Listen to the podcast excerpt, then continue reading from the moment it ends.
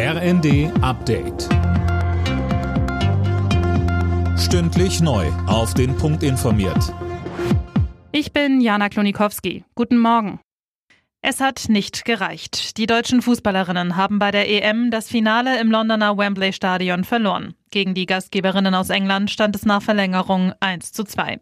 Kapitänin Svenja Huth in der ARD. Ja, es tut gerade einfach nur weh. Wir haben 120 Minuten hier alles gegeben. Wir haben uns auch von einem 1 zu 0 Rückstand nicht beirren lassen, sind zurückgekommen und wollten weiter auf das zweite Tor schießen. Und dann, ja, tut es einfach Schweineweh, so kurz vor Schluss, das 2 zu 1 gegen sich zu bekommen und jetzt ja, als Verlierer vom Platz zu gehen.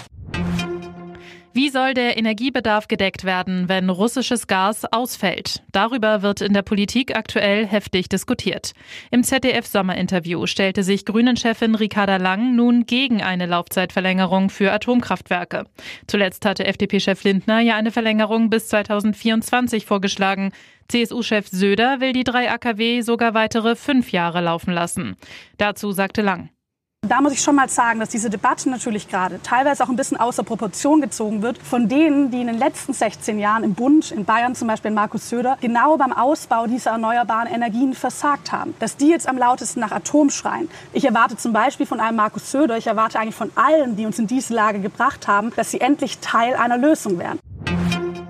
Bundesverteidigungsministerin Lambrecht und Sachsens Ministerpräsident Kretschmer besuchen heute die Einsatzkräfte im Waldgebiet Sächsische Schweiz.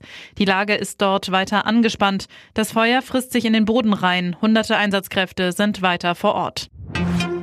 In der ersten Runde des DFB-Pokals ist Erstligist Hertha BSC ausgeschieden. Die Berliner verloren gegen Zweitliga-Aufsteiger Eintracht Braunschweig mit 5 zu 6 im Elfmeterschießen. Vorjahresfinalist Freiburg setzte sich erst in der Verlängerung mit 2 zu 1 gegen Kaiserslautern durch. Alle Nachrichten auf rnd.de